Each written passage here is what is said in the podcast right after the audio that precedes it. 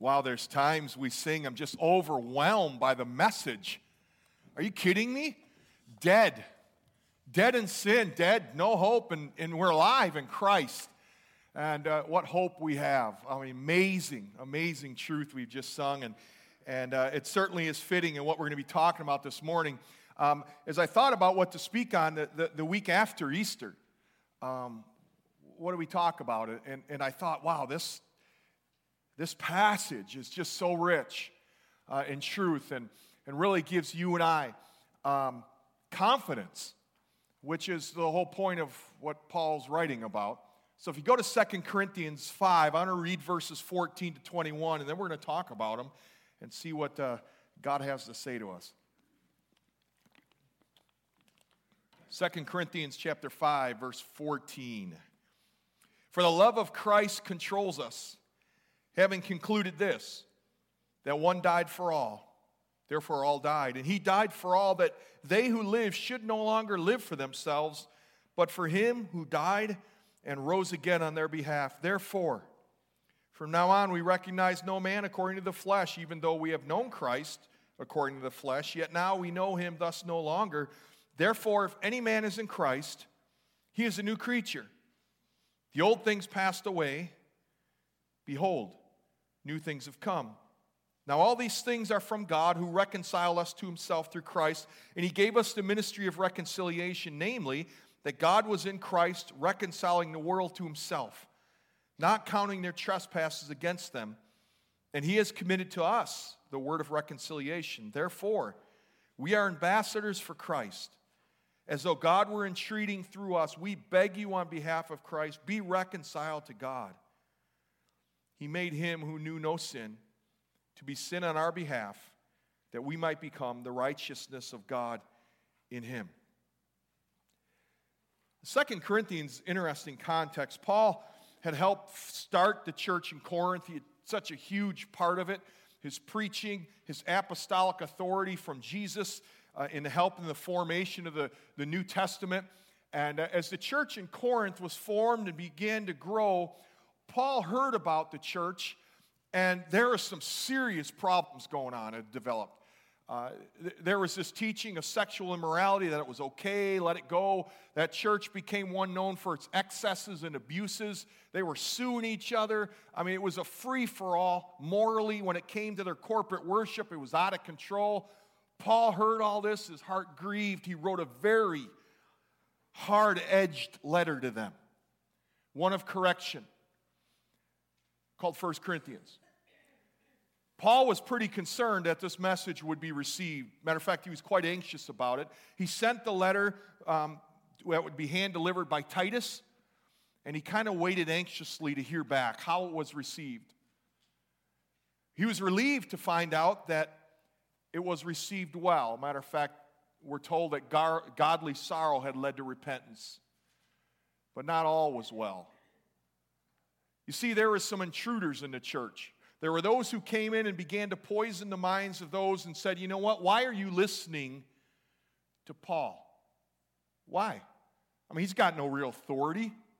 I mean, I'm sure he had some things to say, but he hasn't even come over to deliver the letter to you. And so they began to trouble them and try to undermine the Apostle Paul's authority and what he'd been teaching. And, and in doing that, he created a, an element of uncertainty in the church. They began to question not only Paul's authority, and if you question someone's authority, then you question what they say. Paul became very concerned about this. So he wrote another letter, Second Corinthians. And this letter, as we go through even just this passage, to me, this, this passage is kind of like the hub of the whole letter. Um, he really wants this church to regain their confidence, their confidence in their salvation their confidence of who they are in Jesus. Because he knows if they can gain confidence in their salvation, perspective will begin to take shape in the other areas of their life. And so his goal is that there would be confidence that would grow within this church through their salvation. And I don't know about you, but eh, you know, if you read history, I, I, we'd be hard pressed to find another time in history when people needed to hear and claim the promises of God as desperately as they do today. I mean, the overwhelming emotion felt by people today strikes me as uncertainty. There's uncertainty about the economy, about the political landscape, about the job situation, about terrorism, about the future of our children and the next generation. And this, this uncertainty creates a lack of direction, a hesitancy, and an absence of confidence. And yet, even as uncertainty fills the air, God wants you and I to know we can live with confidence. The chapter alone, 2 Corinthians 5, begins. Paul's talks about this confidence he has of having his home in heaven.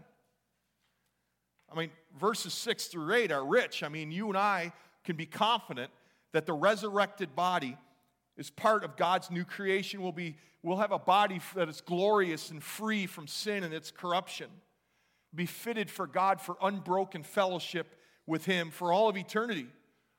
And this obviously belongs to the grace we have in Christ. It's altogether of God and from God. And the reason we have this confidence is not because of any self attained measure, not because we got it together, not because we bring anything to the table, but it's because of what Christ has done. And that when we received Lord Jesus Christ as our Savior, we have confidence in the hope of heaven. That's what we talked about last week at the PAC how you can enter into relationship with Jesus Christ. And this passage has a lot to do about that, of how to live it out and how to have a confidence. And there's nothing like stability and spiritual confidence in the life of a saved man or woman. First of all, Paul talks about in this, this passage the, the miracle of salvation.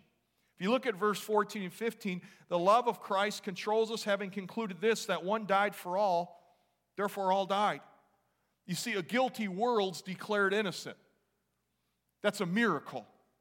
We read again verse 15. He died for all, that they who live should no longer live for themselves, but for him who died and rose again on their behalf. Verse 18 Now all these things are from God who reconciled us to himself through Christ. Verse 19 Namely, that God was in Christ reconciling the world to himself, counting, not counting their trespasses against them. Verse 21 He made him who knew no sin to be sin for us on our behalf, that we might become the righteousness of, of God in him. You see, the world died spiritually in Adam. So Romans 5:12, therefore wherefore as by one man sin entered into the world and death by sin, and so death passed upon all men, for that all have sinned. Adam became what theologians call the federal head spiritually. In Genesis 2:17, God had declared to Adam and Eve, as they ate the forbidden tree, that thou wilt surely die. Thus in Adam, all have died. We're sinners by nature and by choice.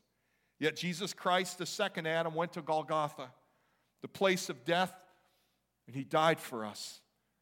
So salvation's a miracle.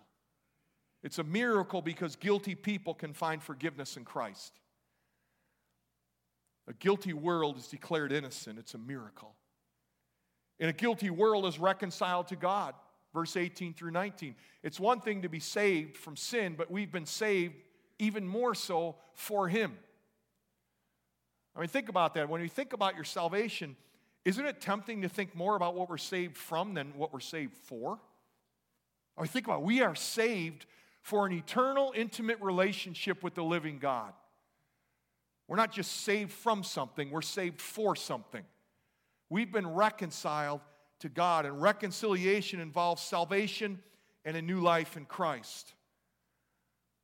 Colossians 1 20 through 21, and having made peace through the blood of his cross, by him to reconcile all things unto himself. By him, I say, whether they be things in earth or things in heaven. And you that were sometime alienated and enemies in your mind by wicked, wicked works, yet now have been reconciled. Christ became a sin offering, Paul says in verse 21. He became sin for us, he felt our pain and our shame. And yes, the miracle of God is salvation. The miracle of God is offering reconciliation to mankind. Paul talks about this miracle of salvation.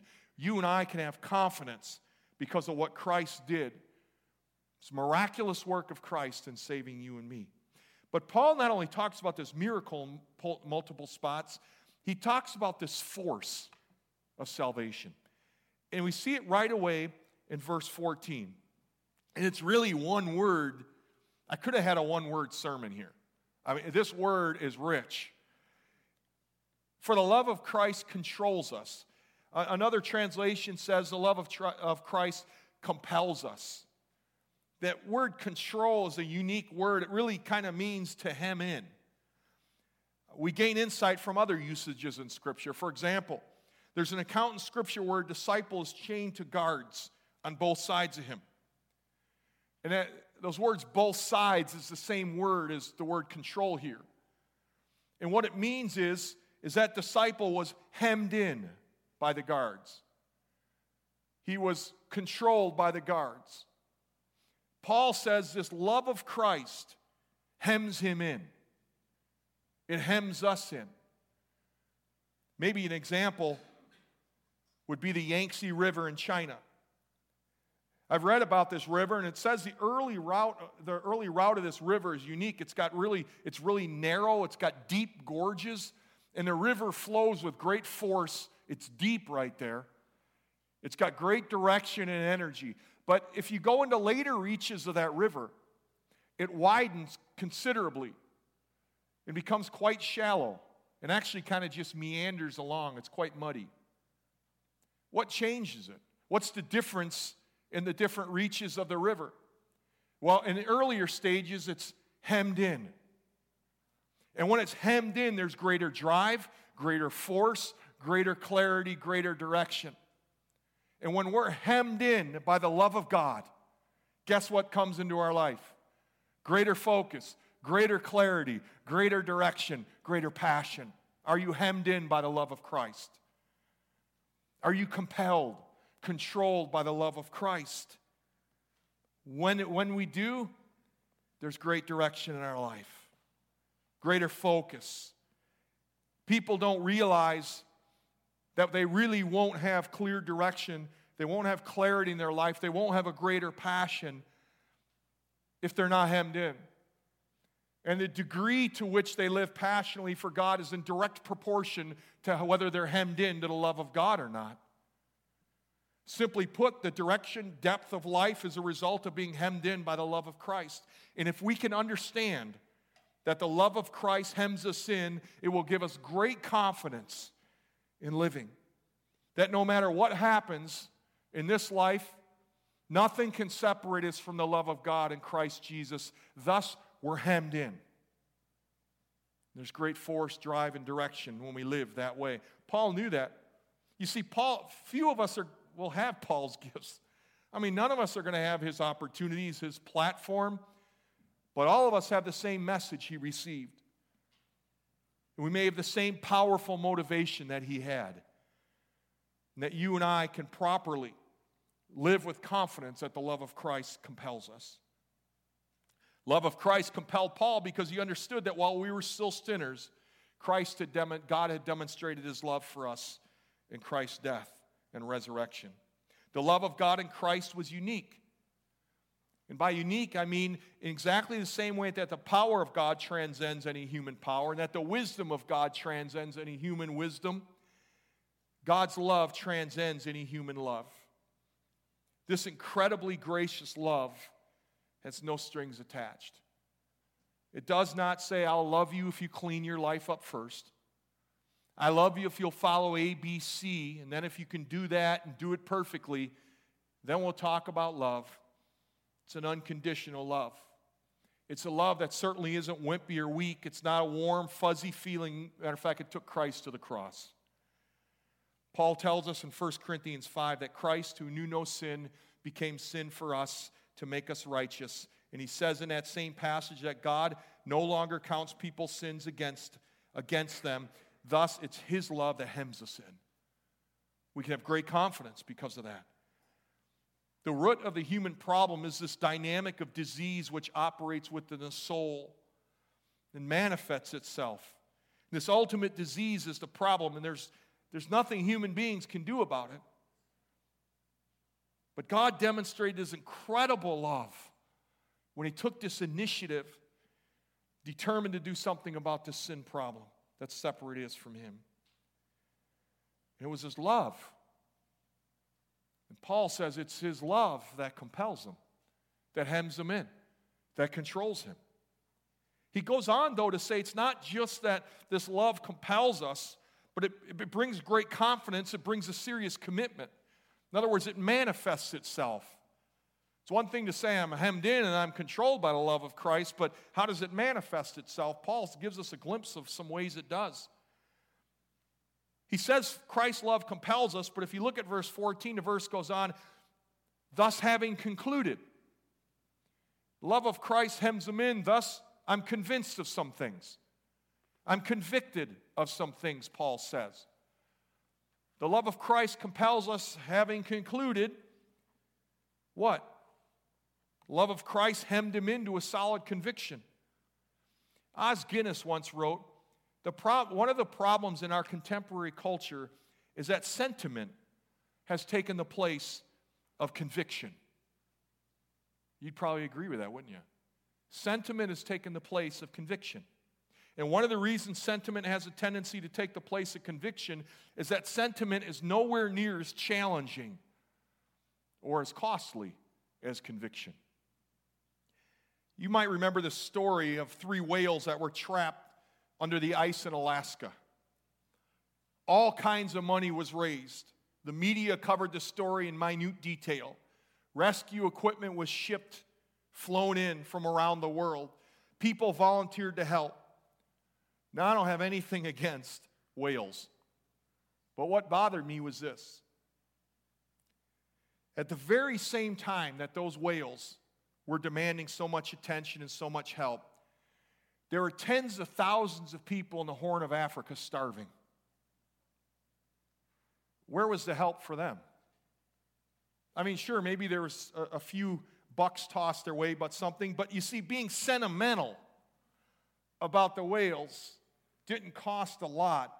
But when there's sentiment about the starving children in Africa, the, the conviction that was needed to really help wasn't there, it was just sentiment. You see, there's a marked degree of sentimentality in the church. We need conviction.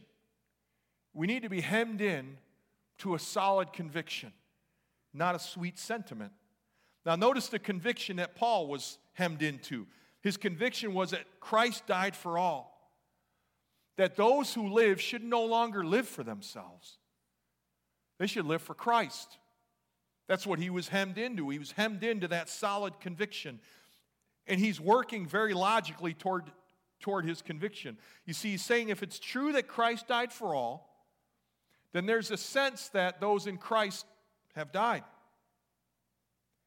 If it is true that all died in Christ, then that is either the end of them or they've been raised to life with Christ.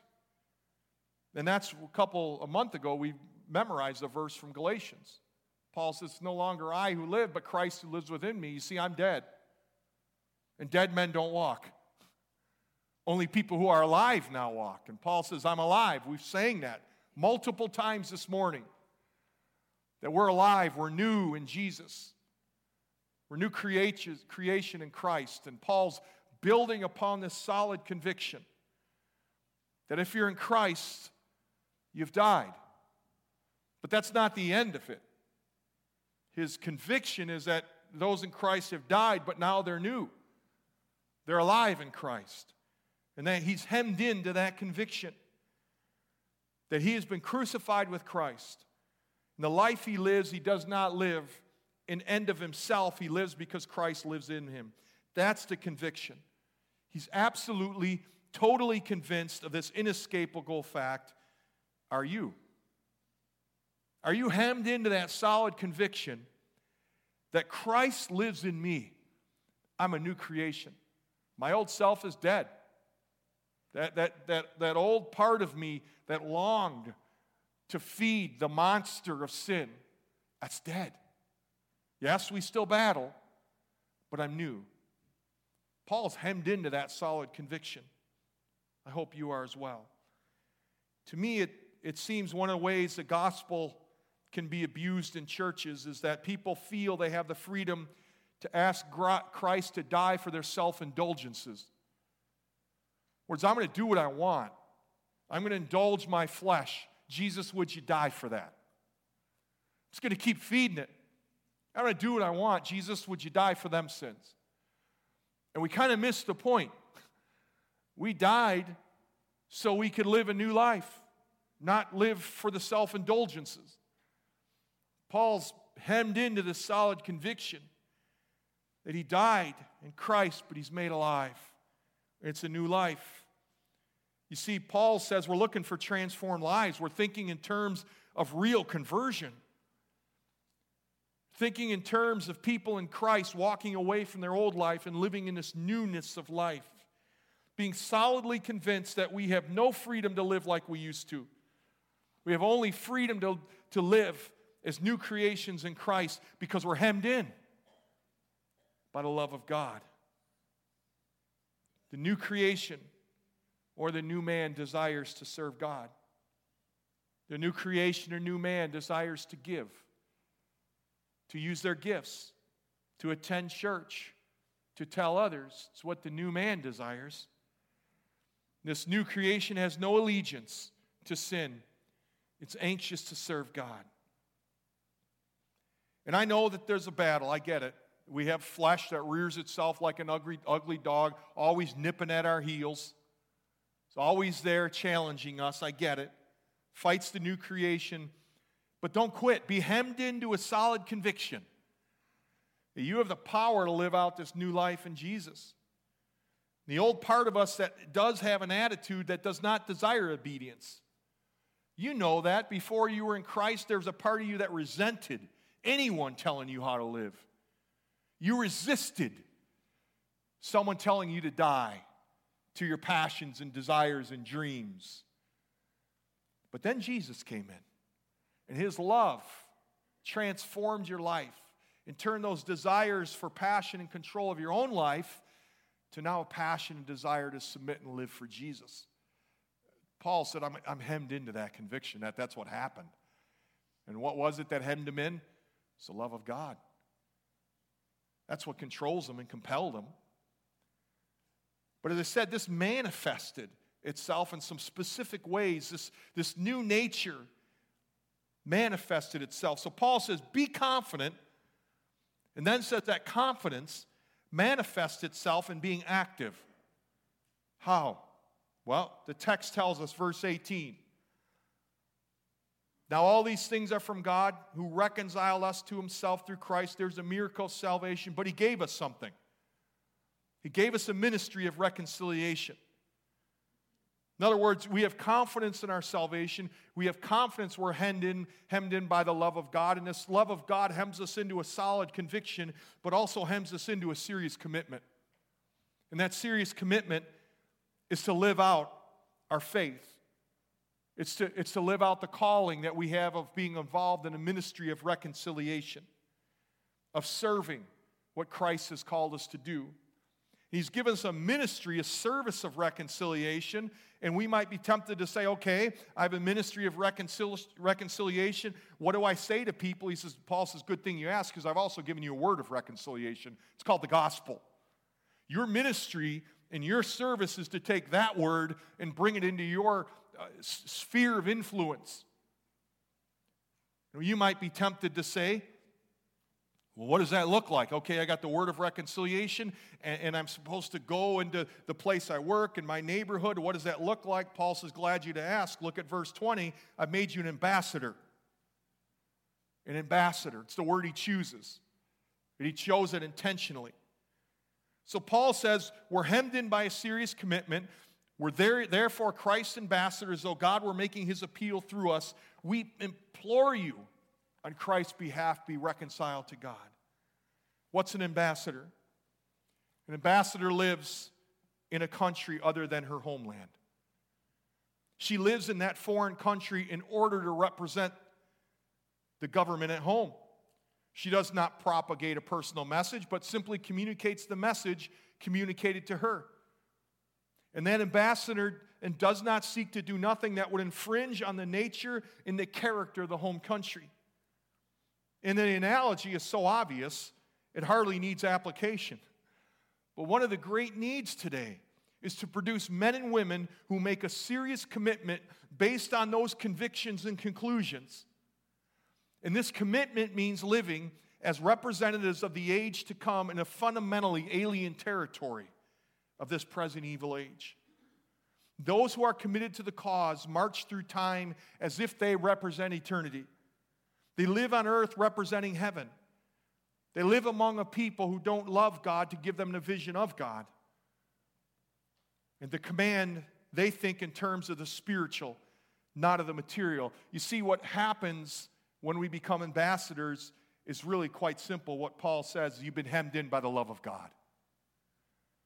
And because you're so compelled by the love of God, you make a serious commitment to live out what He wants you to do. And that is, He gives all of us, every Christian here, a service of reconciliation. He gives us the word of reconciliation, the gospel, and then He says, You're an ambassador, take it to foreign turf and take this message so you can help transform that which is alien towards God. And so we've been given a ministry. And who are those who carry out that ministry? Those who've been hemmed in by the love of God. I have a great desire to see more people understand the love of Christ in such a way that they are hemmed in and motivated by solid convictions that Christ died for all, and I died for him, or died with him. I'm no longer, you're no longer free to live for ourselves, but for him who died and rose again for us. I'm also anxious to see people in our churches arrive at this striking conclusion that I'm no longer free to look at people from a human point of view, but I'm to see them as Christ sees them. And I'm trusting that more and more we'll begin to see ourselves as ambassadors for Christ and come to a serious commitment that sees God is glorified in their lives in His kingdom when you and I live out the calling in our lives to be ambassadors. What does it take? It takes people rightly motivated. It takes people compelled, hemmed in by the love of God, who rightly understand that we've died, but we're new creation in Christ. This morning, are you hemmed into a deep conviction that you've died and your life is now hidden in Christ, that you're a new creation? Are you hemmed in that conviction? Are you hemmed into the serious commitment that you've been called to be an ambassador, not just to float through this life aimlessly? And while the world around us might lack direction and clarity and be meandering through life, the Christian isn't to live that way. We're to live with such drive and such force and such clarity and such depth that results from being hemmed in by the love of God. That's, that's the reality of what Christ wants to do in our lives. It is His love that compels us. Let's pray.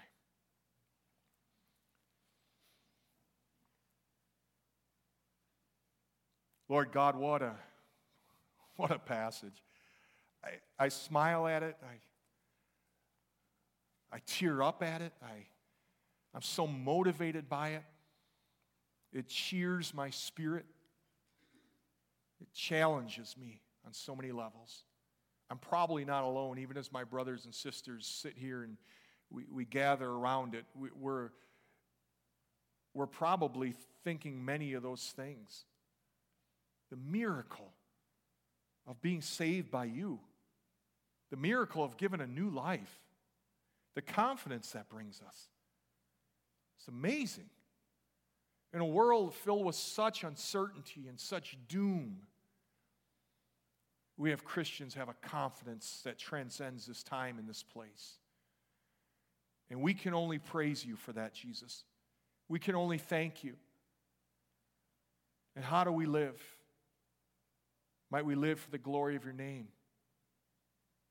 Might we continually be captured and captivated by your love. And Lord, might that love so control us and hem us in, God, that we live with a deep, solid conviction that we're new in you, that we're alive in you. And Lord, might that be a serious commitment that comes, that we're ambassadors for you in really what seems like foreign turf, foreign soil. As we're surrounded by those who don't love you and have a standard that's totally, totally set apart from you. So, God, help us, again, to be captivated more by your love. Lord, help us to live out with confidence your call in our life. Help my brothers and sisters this day, this week, to live it out. In your strength, in your power, so we could say at the end of each day this week that we lived with the conviction that we're new in you, and we live with the commitment that we're ambassadors, and that we loved you. And we loved people well. Might that be a, something that's true of all of us as we lay our head on the pillow at night? We know God as we live like that, individually and corporately. You, our King, will be praised. You'll be glorified. You'll be magnified. There's no other name we want to magnify but you, Jesus. It's your name we pray. Amen.